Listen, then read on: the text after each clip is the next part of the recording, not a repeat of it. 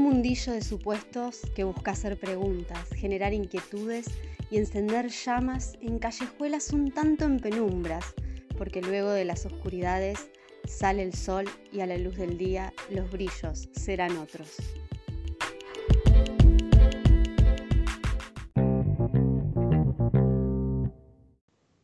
Aquí de nuevo, entrando a este mundillo de supuestos y como son supuestos de tarot, nos adentramos con un 7 de oros, una carta divina, para mí genial, para ingresar a este tema que titulé Las distorsiones, porque considero que en el ámbito de la comunicación, de nuestras relaciones, es un aspecto que nos daría interesantes resultados si analizamos determinados aspectos de aquello que entendemos y entiende la otra persona cuando nos relacionamos y nos daría la posibilidad quizás de comenzar algo nuevo, de tomar otras direcciones en esa interacción.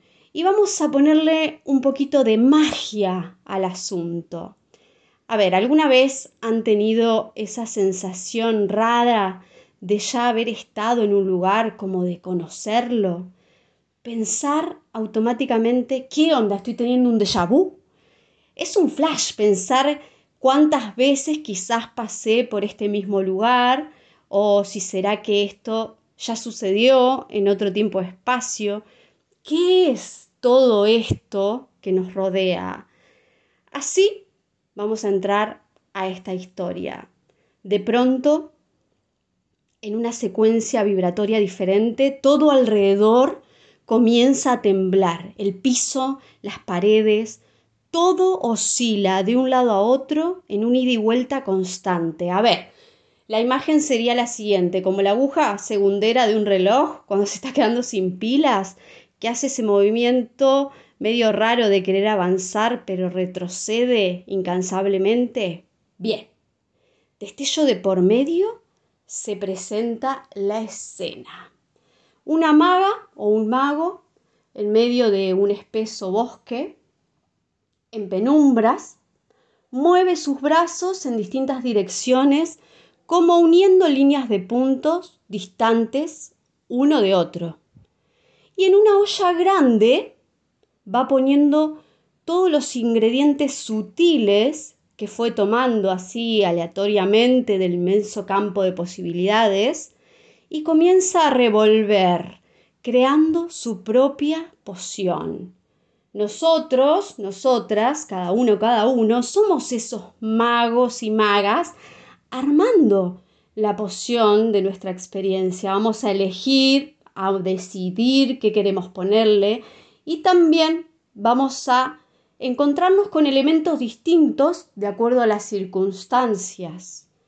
La olla va a estar repleta de percepciones, de aprendizajes, de valores, principios, creencias, memorias también, las emociones, nuestras estructuras genéticas, el contexto, las palabras que nos hacen sentido y más, porque debo agregar que ese destello que nos trasladó al bosque es totalmente diferente en cada caso, es distinto. Por lo tanto, cada mago y cada maga irá a un bosque también muy diferente.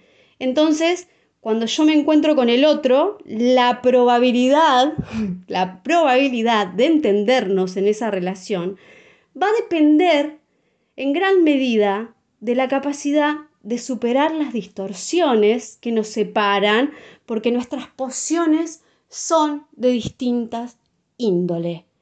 Desde los albores de la humanidad se ha estudiado y buscado entender también las relaciones, que por definición son una gran incógnita. Y nos llama la atención porque somos seres en relación con otros, con nosotros mismos y también con el mundo material que nos rodea. Así como la antigua alquimia dio paso a la química, buscando entender cómo funciona la materia, siento que entender la comunicación es una ciencia alquímica también. una química que facilita el acercamiento a ese conocimiento, a las combinaciones y acciones recíprocas que pueden darse. Por eso, en el próximo episodio, el elixir de la inmortalidad.